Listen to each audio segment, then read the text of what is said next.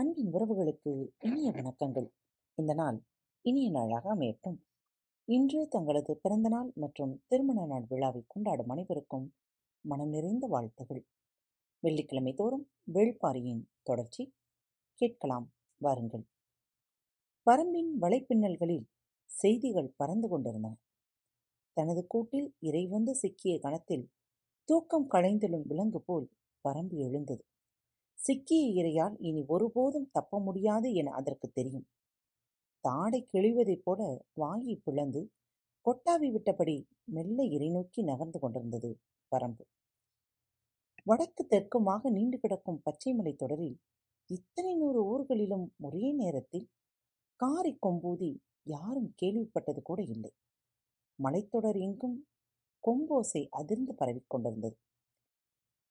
கூவல் குடியினர் முன்னெச்சரிக்கை ஒளிகள் எல்லையில்லாத வேகத்தில் பாய்ந்து கொண்டிருந்தனர். பரம்பின் மாவீரர்கள் அனைத்தும் களம் நோக்கி சென்றுவிட்டால் படைகளை ஒருங்கிணைப்பது யார் என்ற கேள்வி எழுந்தது. புறப்படும் போது பாரியின் உத்தரவு அதுவாகத்தான் இருந்தது. எவ்வுயிரிலிருந்து மூன்று திசைப்படைகளையும் ஒருங்கிணைக்கும் வேலை வாரிக்கையினுடையது. பாரி தந்தையின் காலம் தொட்டு இக்காலம் வரை எண்ணற்ற தாக்குதலை நடத்தி அனுபவம் வாய்ந்த மாமனிதர் வாரிக்கையின்தான். அவரளவுக்கு முன் அனுபவத்தின் வழியை வழிகாட்டி கூடிய இன்னொரு மனிதர் இல்லை. பாரி உத்தரவிட்ட கணத்திலிருந்து வாரிக்கையின் வேலையை தொடங்கினார். கூத்து களத்தில் நீராடி முடிந்ததும் பாரி வடதிசை நோக்கி புறப்பட்டான். தேக்கனும் முதிரனும் தென் திசை நோக்கி புறப்பட்டனர். முடியனும் காலம்பனும் கீழ்த்திசை நோக்கி புறப்பட்டனர். மூன்று திசைகளுக்கும் தலைமை ஏற்றவர்களோடு குழுவுக்கு ஆறு வீரர்களை மட்டுமே உடன் அனுப்பினார் வாரிக்கையன். எவ்வுயிரில் இருக்கும் அனைத்து வீரர்களும் இப்போது வாரிக்கையனுக்கு தேவைப்பட்டனர். எதிரிகள் மூன்று திசைகளிலும் இருக்கின்றனர். எனவே நிலைமைக்கு தகுந்தபடி வழிகாட்டவும் செய்தியை பரிமாறவும் வாரிக்கையனுக்கு வலிமை மிகுந்த படை தேவை. அந்த படை பரம்பின் அனைத்து திசைகளுக்கும் மின்னலிட பாய்ந்து செல்லும் படையாக இருக்க வேண்டும். குதிரையிலும் குதிரை இல்லாமலும் விரைந்து செல்லும் படையாக இருக்க வேண்டும். அதற்கு எவ்வியூர் வீரர்களே பொருத்தமானவர்கள். அவர்களால் தான் இந்த வேலைக்கு ஈடு கொடுக்க முடியும். போர்க்களத்தில் இணையற்ற வீரத்தை வெளிப்படுத்தக்கூடிய எவ்வியூர்காரர்கள் யாரையும் போர்க்களத்துக்கு அனுப்ப முன்வரவில்லை வாரிக்கையன். காட்டை ஊடறுத்து விலங்கனப்பாயும் வேட்டை வீரர்களாக அவர்களை பயன்படுத்த முடிவு செய்தார். களத்தில் போரிடுபவர்களுக்கு தேவையான படைகளையும் ஆயுதங்களையும் தடையின்றி வழங்க வேண்டும். நெருக்கடியில் அவர்களுக்கான உத்தரவை வழங்க வேண்டிய பொறுப்பும் வாரிக்கையினுடையது. உத்தரவிட்ட கணத்தில் கூத்து களத்திலிருந்து எல்லோரும் போர்முனை நோக்கி பாய்ந்து சென்றபோது தனித்திருந்த வாரிக்கையின் முன்னால் எண்ணிலடங்காத கேள்விகள் உருண்டு திரண்டு நின்றன. எதையும் செய்து முடிக்கக்கூடிய அனுபவ அறிவால் ஒவ்வொன்றுக்கும் விடை கண்டார். ஒரே நேரத்தில் பரம்பின் மூன்று முனைகளிலும் போர் நடத்திய அனுபவம் இதுவரை யாருக்கும் இல்லை. இந்த பெரும் தாக்குதலை எப்படி ஒருங்கிணைப்பது, செய்திகளை விரைவாக பரிமாறிக்கொள்ள வழி என்ன என்று சிந்தித்தபடி தனது முதல் உத்தரவை அதிகாலை பிறப்பித்தார். சேரன் பாடி வீடமைத்திருக்கும் போர்முனையான ஆயிமலை தொடங்கி எவ்வியூர் வரை செய்தி பரிமாற பின்னலை உருவாக்க கூவல் குடியினருக்கு உத்தரவிட்டார். மிக நீண்ட தொலைவை கொண்ட இந்த பரப்பில் செய்தியை பரிமாறுவது மிக கடினமான பணி. ஏனென்றால் கூவல் குடியினர் எண்ணிக்கை மிக குறைவு. ஆனாலும் அவர்கள் அதற்கு ஆயத்தமாயிருந்தனர். மற்ற இரு முனைகளும் இந்த அளவு ஆபத்து கொண்டவை அல்ல என்பது வாரிக்கையின் கணிப்பு. அதனால்தான் கூவல் குடி முழுமையும் ஆயுமலை நோக்கி அணிவகுக்கச் செய்தார். எவ்வியூர் பாட்டப்பிறையிலிருந்துதான் இந்த உத்தரவுகள் பிறப்பிக்கப்பட்டு கொண்டிருந்தன.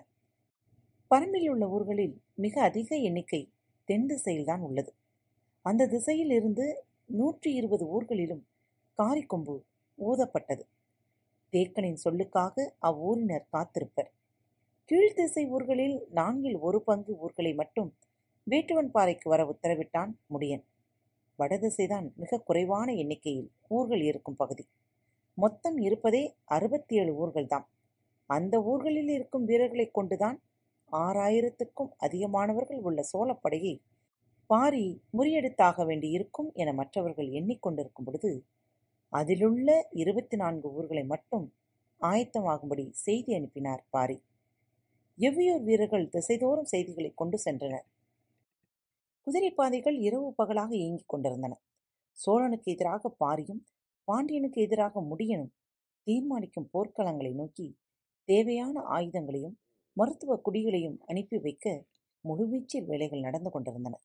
இந்த இரு முனைகளிலிருந்தும் எவ்வியூருக்கு செய்திகளை ஒருங்கிணைக்க காரிக்கொம்பினையும் சென்றி புகையினையும் பயன்படுத்தலாம் என முடிவு செய்து அதற்கு தகுந்தபடி மலைதோறும் இடைவிடாத ஆட்கள் நிறுத்தப்பட்டிருந்தனர். சிறுபாளி நகரிலிருந்து ஆயுதங்களை போர்க்களங்களை நோக்கி தடையின்றி கொண்டு செல்ல பொறுப்பாளர்கள் நியமிக்கப்பட்டார்கள். ஆயுதங்கள் இடம் மாறத் தொடங்கின. எவ்வியூர் ஆண் பெண் என்று ஒருவர் கூட மீதமில்லாமல் இரவு பகலாக வேலை பார்த்து கொண்டிருந்தனர். பரம்பின் நடுப்பகுதியில் இருந்த நூற்றி பதினான்கு ஊர்களும் உத்தரவின்றி தாக்குதலுக்கு செல்ல வேண்டாம் என்று கூறப்பட்டு விட்டிருந்தது. ஊரின் வீரர்கள் எல்லோரையும் ஆயத்த நிலையில் இருக்கச் சொன்னார் வாரிக்கையன். தேவையொட்டி எந்த களத்துக்கும் அவர்கள் செல்ல வேண்டியிருக்கும். இது ஒரு புது அனுபவம். எனவே எல்லோரும் மகிழ்ந்தும் விரைந்தும் செய்தனர். ஊரார்கள் எல்லோரும் ஒன்று கூடி போர்க்களம் நோக்கி ஆயுதங்களை எல்லை பிரித்து கைமாற்றினர். மருத்துவ குடிகளும் ஆயுதங்களோடு சேர்ந்து இடம்பெயர்ந்து கொண்டிருந்தன. கோடைக்காலமாதலால் நீர் ஆதாரங்களை குறிவைத்தே பாதைகளை வகுத்து கொண்டனர். எவ்வளவு மருத்துவம் கபிலர் கேட்கவில்லை. தாக்குதல் நடக்கும் இடத்திற்கு வரவில்லை. அருகில் இருக்கும் ஊரில் இருந்து கொள்கிறேன் என்று விடாப்பிடியாக சொல்லியதால் அவரை தன்னுடன் அழைத்து செல்ல சம்மதித்தான் பாரி. மூன்றாம் நாள் இரவு பாரியும் கபிலரும் சூலூரை அடைந்தனர். விடைபேறி நின்று கொண்டிருந்தது ஊர். எழுவனாற்றில் எதிரிகளின் படை நுழைந்ததும் தாக்கும் உத்தரவை சூலூருக்கல்லவா வழங்கியிருக்க வேண்டும் என ஊர் பெரியவர்கள் கோபம் கொண்டிருந்தனர். எதிரியின் படையை யாரும் தாக்க வேண்டாம், எல்லோரும் அவரவர் ஊரிலேயே நிலை கொள்ள வேண்டும் என பாரியிடமிருந்து வந்த முதல் செய்தியை செரிக்க முடியாமல் திணறி கடந்தன வடதிசை ஊர்கள். முன்னிரவு நேரத்தில் ஆறு வீரர்களோடு பாரியும் கபிலரும் வந்திறங்கிய போது வரவேற்றவர்களின் முகத்தில் சினமே நிலை கொண்டிருந்தது. எழுவனாற்றின் கரையில் இருக்கும் பதினோரு ஊர்களை கொண்டு எதிரியை அழிக்கும் உத்தரவை சூலூருக்கு ஏன் வழங்கவில்லை என்ற கோபத்தோடு கேட்டார் ஊர் பெரியவர் பிட்டன். தாக்குதல் தொடுக்க வேண்டிய உத்தியை எவ்வியூரிலிருந்து முடிவெடுப்பது பொருத்தமாக இருக்காது, அதனால்தான் நேரில் வந்தேன் என்றார் பாரி. பல்லாயிரம் வீரர்களை கொண்ட படையை பதினோரு ஊர்களை கொண்டு எதிர்க்க சூலூர்காரர்கள் அனுமதி கேட்பதையும் அதற்கு பாரி சொல்லும் மறுமொழியையும் கபிலரார் புரிந்து கொள்ள முடியவில்லை. உணவருந்து அமர்ந்தனர். உண்மையில்லாத வெற்று சொற்களை பயன்படுத்தும் பழக்கம் அறவே இல்லாதவன் பாரி. அப்படி இருக்க பெரியவரின் கேள்விக்கு ஏன் இப்படி பதில் சொன்னான் என கபிலருக்கு விளங்கவில்லை. இத்தனை பெரும்படையை அவ்வளவு எளிதாக எதிர்கொண்டு விட முடியுமா என்று சிந்தித்துக் கொண்டிருந்தார் கபிலர். உணவு முடிந்து ஊர் மந்தையில் கூடினர். சுற்றிலும் பந்தங்கள் எரிந்து கொண்டிருந்தன. நடுவில் இருந்த மேடையில்தான் பாரியும் கபிலரும் உட்கார்ந்திருந்தனர். இன்று வந்து சேர வேண்டிய செய்திக்காக அவர்கள் காத்திருந்தனர். பொழுது நள்ளிரவை நெருங்கிக் கொண்டிருந்த வேளையில் கீழ்காட்டில் ஓசையை உணர முடிந்தது. சிறிது நேரத்திலே ஆறு வீரர்களோடு இரவாதன் வந்து சேர்ந்தான். செய்தியை கேள்விப்பட்ட கணத்திலிருந்து சோழர் படையை பின்தொடர்ந்து சென்றவர்கள் இப்போது வந்து சேர்கிறார்கள். சாதாரண காலத்திலே இரவாதனை பார்க்கும்போது அடுத்த கணம் போரிடுவதற்கான துடிப்பும் திணிவுடனும் நிற்பான். இப்போது அவனது வேகம் எப்படி இருக்கும் என்பதை காண கபிலர் காத்திருந்தார். வந்திறங்கிய அவன் நகரும் படையின் தன்மையை விளக்கத் தொடங்கினான். முன்னகரம் யானையின் எண்ணிக்கையிலிருந்து தொடங்கினான். அது ஏற்கனவே தெரிந்த செய்தி என்பதால் கபிலருக்கு பெரிய வியப்பேதும் இல்லை. முகத்தில் அடர்த்தியான மயிர் கொண்ட யானைகள், அவற்றின் தந்தங்கள் அனைத்தும் மஞ்சள் நிறத்தில் மட்டுமே இருக்கின்றன. எனவே வயது இருபதுகளை தாண்டாது. மூத துடிக்கும் வயது இது என்று அந்த யானைகளின் தன்மைகளை பற்றி விளக்கினான். அதன் பிறகு கபிலரால் இரவாதனை விட்டு சிறிதும் கண்விளக்க முடியவில்லை. அவனது கணிப்பு சிந்தித்து கூட பார்க்க முடியாததாக இருந்தது. ஆற்று மணலில் ஏழு நாட்களுக்கு மேலாக நடந்த பின்னும் காலாட்படை வீரர்கள் சோர்வடையாமல் இருக்கின்றனர். மணலில் யானைக்கால் இழுத்துச் செல்லப்படும் வண்டிகளை அவர்கள் பயன்படுத்துகின்றனர். சக்கரமற்ற அந்த வண்டிகளில் போதுமான பொருட்கள் ஏற்றப்பட்டுள்ளன. மணலின் தன்மைக்கேற்ப வண்டிகளின் பெரும் அணிவரிசை படையின் முன்புறம் தொடங்கி இறுதி வரை நகர்ந்து கொண்டிருக்கிறது. கழுதைகளின் மீதும் இதர விலங்குகளின் மீதும் பொருட்கள் ஏற்றப்பட்டு சாரை சாரையாக நடந்து கொண்டிருக்கின்றன. பாரி சற்றே வியப்போடு பார்த்தான். நீர்வற்றிய ஆற்றின் வழியாக படையை நகர்த்த எல்லா வகையான ஆயுதங்களோடும் வந்துள்ளான் சோழன். எவ்வியூரை அடைவதற்கு எழும நாட்டின் வழியே ஏற்றது என்பது எப்படி வெளிமனிதருக்கு தெரிய வந்தது என்பது புரியாத ஒன்றாக இருந்தது. யானைகளும் காலாட்படைகளும் வீரர்களும் அணியாக பிரிக்கப்பட்டு முழுமையான ஒழுங்குபடுத்தப்பட்ட முன்னேறி கொண்டிருப்பதை இரவாதன் விவரித்து முடித்தான். இவ்வளவு சிறப்புமிக்க ஒரு வரவேற்பை கிப்பாலஸ் எதிர்பார்க்கவில்லை. அவனது நாவாய் புகாரின் துறைமுகத்திற்குள் நுழைந்தது முதல் அரண்மனைக்குள் அவன் காலடி எடுத்து வைப்பது வரை சோழவேந்தன் அவனை திகைப்புறச் செய்தான். கால்பாவை கண்டு பேச புகார் நகரத்து பெரும் வணிகர்கள் எல்லோரும் ஆயத்த நிலையில் இருந்தனர். ஆனால் பிறர் கண்டு பேசவெல்லாம் மாமனர் தரும் விருந்து முடிவுற்ற பிறகுதான் என்று அமைச்சர் வளவன் காரி தெரிவித்து விட்டான். ஆனால் விருந்து என்றைக்கு முடிவுறும் என்றுதான் யாருக்கும் தெரியவில்லை. இன்று வரை யவனத்துடனான வணிகத்தில் பாண்டியன் சேரன் ஆகிய இருவருக்கும் அடுத்து மூன்றாம் நிலையில்தான் சோழன் இருக்கிறான். இந்நிலையில் கிப்பாலஸ் போன்ற யவன தேசத்தின் மாமுனிதன் புகாருக்கு வருவதை பெரும் வாய்ப்பாக கருதினர். குடக்கடலில் வீசும் காற்று கால்பாவின் கப்பலுக்கே வீசுவதாக பேச்சு வழக்குண்டு. கால்பா யவனத்தின் மாபெரும் வணிகன். அவனது வணிக செயற்பாட்டில் இணைந்தே பெரும்பாலான தமிழ் வணிகர்கள் இருந்தனர். கிப்பாலஸும் கால்பாவும் புகார் துறையில் வந்து இறங்கியதை பெரும் வாய்ப்பாக பலரும் கருதினர். மாமன்னன் சோழவேந்தனும் அவ்வாறே எண்ணினான். வந்திறங்கிய மூன்று நாட்களும் ஆட்டம் பாட்டங்கள் இடைவெளியின்றி நடைபெறின. சோழ பேரரசன் செங்கனச்சோழன் படை நடத்தி போயுள்ளதால் எல்லா விருந்துகளிலும் அவன் தந்தை சோழவேலனே கலந்து கொண்டார். சுமார் பதினைந்து ஆண்டுகள் சோழ நாட்டை ஆண்ட சோழவேலன் யவன வணிகத்தை வளப்படுத்த எண்ணிலடங்காத முயற்சிகளை செய்தவர். அதனால்தான் கிப்பாலஸும் கால்பாவும் வருகிற செய்தி அறிந்ததிலிருந்து பெரும் உற்சாகத்தோடு விருந்துகளுக்கான ஏற்பாடுகளை செய்ய உத்தரவிட்டார். விருந்தினோடே பரம்புக்கு படை நடத்தி சென்றிருக்கும் செங்கனச்சோழனை பற்றி பேசப்பட்டது.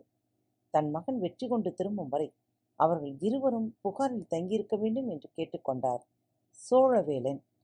தனது பயணம் கடற்காற்றை அடிப்படையாக கொண்டு வகுக்கப்பட்டது. எனவே நீண்டகாலம் தங்கியிருக்க முடியாது என்று சொன்னான் கிப்பாலஸ். அரசர் எந்த மாதத்திற்குள் திரும்புவார் என எதிர்பார்க்கிறீர்கள் என கேட்டார். இந்த போர் கால அளவை மிக துல்லியமாக என்னால் சொல்லிவிட முடியும். ஆனால் அது குறித்து விருந்து மண்டபத்தில் பேச வேண்டாம்.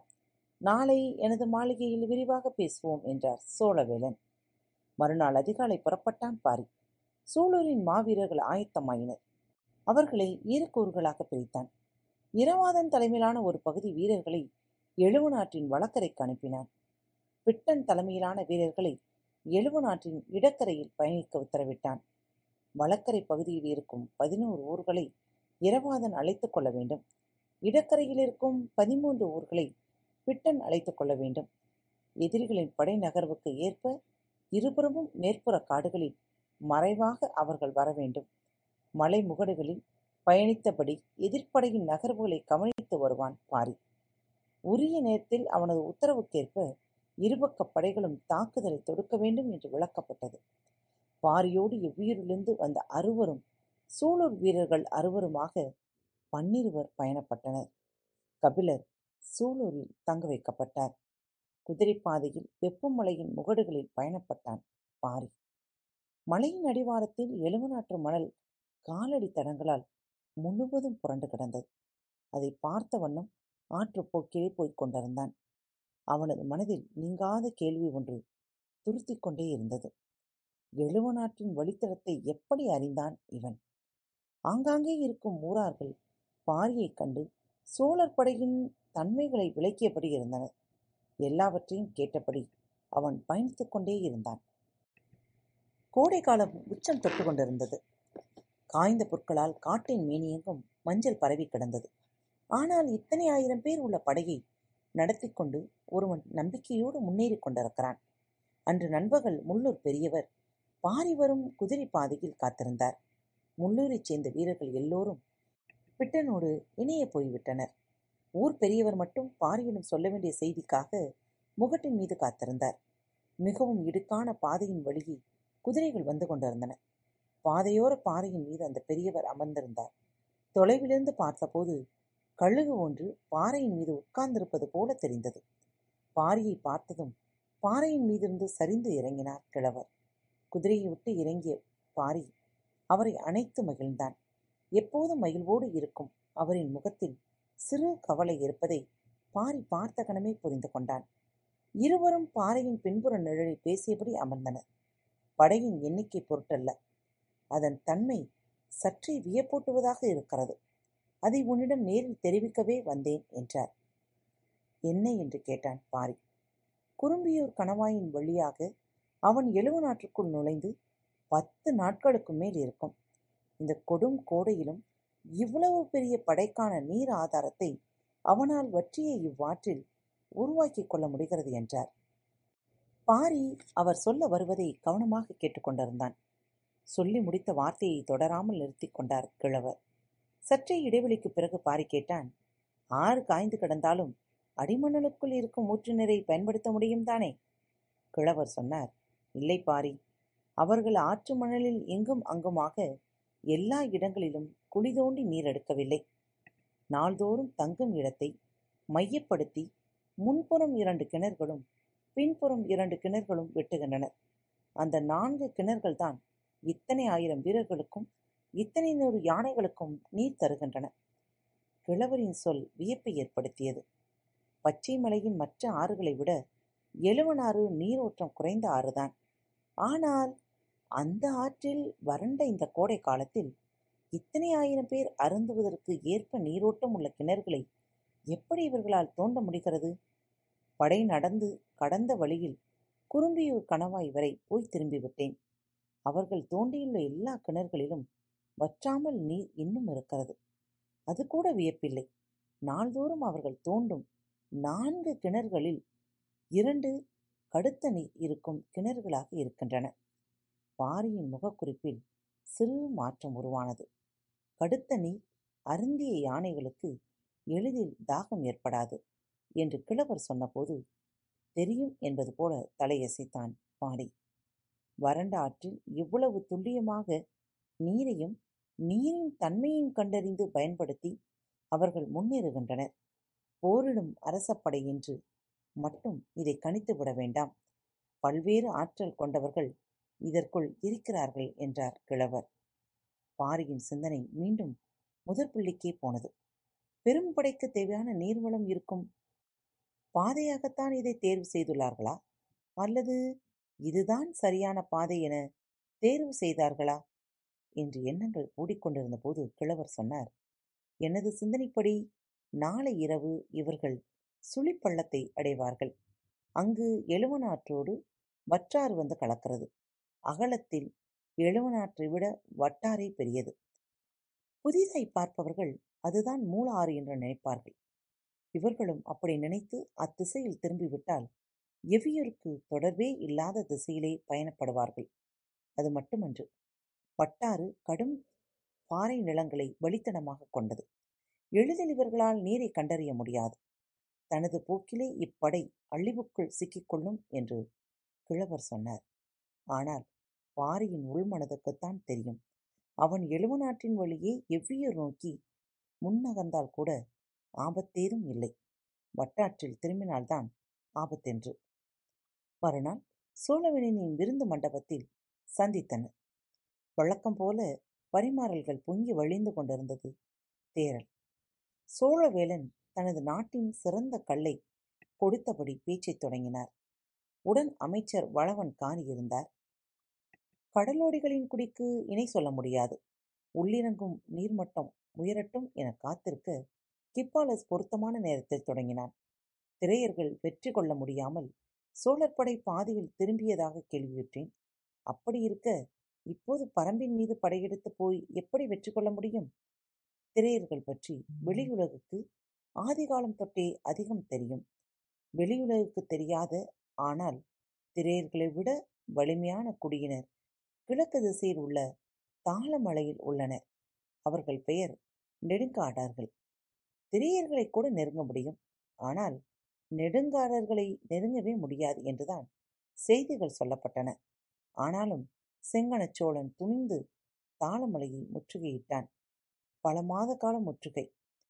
இயற்கையாக அமைந்த மழை வெள்ளத்தால் தொடர்காடுகள் குடியிருப்பு பகுதியில் பெரும் பாறைச்சரிவு ஏற்பட்டது. அவர்கள் ஒருங்கிணை முடியாத நிலை உருவானது. அதை சாதகமாக பயன்படுத்தி நெடுங்காடர்களை முழுமையாக வீழ்த்த முடியும் என்ற நம்பிக்கை உருவானதால் தான் திரையர்களை நோக்கி நகர்ந்த படைப்பிரிவின் தலைவன் திதியனை பின்வாங்க வர உத்தரவிட்டோம். செங்கணச்சோழன் மொத்த படையையும் ஒருமுகப்படுத்தி நெடுங்காடர்களை சூழ்ந்து தாக்கினான் என்றார். நெடுங்காடர்களை பற்றி இதுவரை கிப்பாலஸ் கேள்விப்பட்டதே இல்லை. பேச்சு அதை சுற்றியே இருந்தது. சோழவேளன் சொன்னார், கீழ் நெடுங்காடர்கள், மேல் நெடுங்காடர்கள், குறுங்காடர்கள் என்று மூன்று பிரிவினர் உண்டு. நாங்கள் அறிந்தவரை காடு பற்றி இவர்களின் அறிவுக்கும் ஆற்றலுக்கும் இணை சொல்ல யாருமில்லை. மனிதனே போக முடியாத கொடிய காட்டுக்குள் இவர்கள் நுழைந்தால் கூட உணவு, நீர், வழித்தடம் ஆகிய மூன்றையும் கன நேரத்தில் உருவாக்கி விடுவார்கள். கிப்பாலஸ் திகைத்து போனான். சோழவேளன் தொடர்ந்தார், பத்து ஆண்டுகளுக்கு மேலாக போர் முயற்சியில் இருக்கும் சேரனால் கூட பரம்பை ஒன்றும் செய்ய முடியவில்லை. ஆனால் வெகு தொலைவில் இருக்கும் எங்களால் பரம்பை வீழ்த்த முடியும் என்ற நம்பிக்கை எளிதிலே ஏற்பட்டிருக்கும். கிப்பாலஸுக்கு என்ன சொல்வது என தெரியவில்லை. சோழவேளன் தனது நரைத்த தலைமுடியை விரல்களால் கோதியபடியே சொன்னார், பரம்பின் உட்காடுகள் வரை போகக்கூடிய பாதையை நன்கு அறிந்தவர்கள் நெடுங்காடர்கள். பரம்பின் எல்லைக்குள் எமது படை நுழைந்து பதினான்கு நாட்களாகிவிட்டன. நான்கு நாட்கள் இடைவெளியில் எனக்கு செய்தி வந்து சேர்கிறது. அப்படியென்றால் பரம்புக்குள் நுழைந்து பத்து நாட்கள் வரை பாரி தாக்குதல் தொடுக்கவில்லை. இவ்வளவு பெரும் படை உள்ளே நுழைந்ததை இரு நாட்களுக்குள்ளேயே அவன் அறிந்திருப்பான். ஆனால் இந்த படையின் தன்மையை உணர்ந்த கணமே அவன் வில்லினை உயர்த்தும் ஆற்றலை இழந்திருப்பான். பரம்பின் எல்லைக்குள் பத்து நாட்களுக்கு மேலாக படை சென்று கொண்டிருக்கிறது என்பதை கிப்பாலஸால் நம்பவே முடியவில்லை. உதயஞ்சேரலால் இத்தனை ஆண்டுகளாகியும் முடியாததை சோழர்கள் எளிதாக சாய்த்து கொண்டிருக்கின்றனர் என்று எண்ணிய கிப்பாலஸ் தனது வியப்பை மேலும் வெளிக்காட்டாமல் இருக்க முயன்றான். கூர்மையாக சிந்திப்பதைப் போல சற்று நேரம் அமைதியாக இருந்தான். தனது புகழின் மீதான பெருமிதத்தை அடுத்தவன் கண்களின் வழியே பார்ப்பது அளவிட முடியாத மகிழ்ச்சியை தரக்கூடியது. அதுவும் கிரேக்கத்தின் பெரும் வணிகனும் கடல் வழித்தடத்தின் தலகர்த்தனும் இமை மூடாமலே சோழ பேரரசின் வலிமையை தனது சொல்கொண்டு பார்த்திருக்க சோழவேளனால் வார்த்தைகளை எப்படி கட்டுப்படுத்த முடியும்? பெரும் படை கொண்டு வெற்றி கொள்ள சமதளத்தில் எண்ணற்ற நாடுகள் இருக்க பரம்பினை நோக்கி ஏன் படையெடுத்துள்ளார் சோழ பேரரசர் என கேட்டான். கிப்பாலஸ் சற்றே புன்முறுவலோடு அவனது கேள்வி எதிர்கொண்ட சோழவேளன் ஒளிவீசும் செவ்வண்ண கோப்பையை கையில் ஏந்தினார். காத்து கொண்டிருங்கள். மீண்டும் மற்றொரு தலைப்பில் சந்திக்கும் வரை உங்களிடமிருந்து விடைபெற்றுக் கொள்வது உங்கள் அன்பு தோழி. அன்பு நேயர்களில் பாரத் வலையொலி பக்கத்தை தேர்ந்தெடுத்து கேட்டுக்கொண்டிருக்கும் உங்கள் அனைவருக்கும் மனம் நிறைந்த வாழ்த்துக்கள், நன்றிகளும். பாரத் வலையொலி பக்கத்தின் நிகழ்ச்சிகள் உங்களுக்கு பிடித்திருந்தால் மறவாமல் லைக், ஷேர் மற்றும் சப்ஸ்கிரைப் செய்யுங்கள். நிகழ்ச்சிக்கான மதிப்பெண்களை ஸ்டார் வடிவத்தில் மறவாமல் கொடுங்கள். நிகழ்ச்சி பற்றிய கருத்துக்கள் இருப்பின் கீழே குறிப்பிடப்பட்டுள்ள இமெயில் முகவரிக்கு அல்லது உங்களது மெசேஜ் பாக்ஸில் ரெக்கார்ட் செய்து தாராளமாக அனுப்புங்கள். உங்களது கருத்துக்கள் தான் இந்த நிகழ்ச்சி மேலும் மேலும் வளர உதவி செய்கிறது. மறவாமல் எழுதி அனுப்புங்கள். இப்படிக்கு உங்கள் அன்பு தோழி.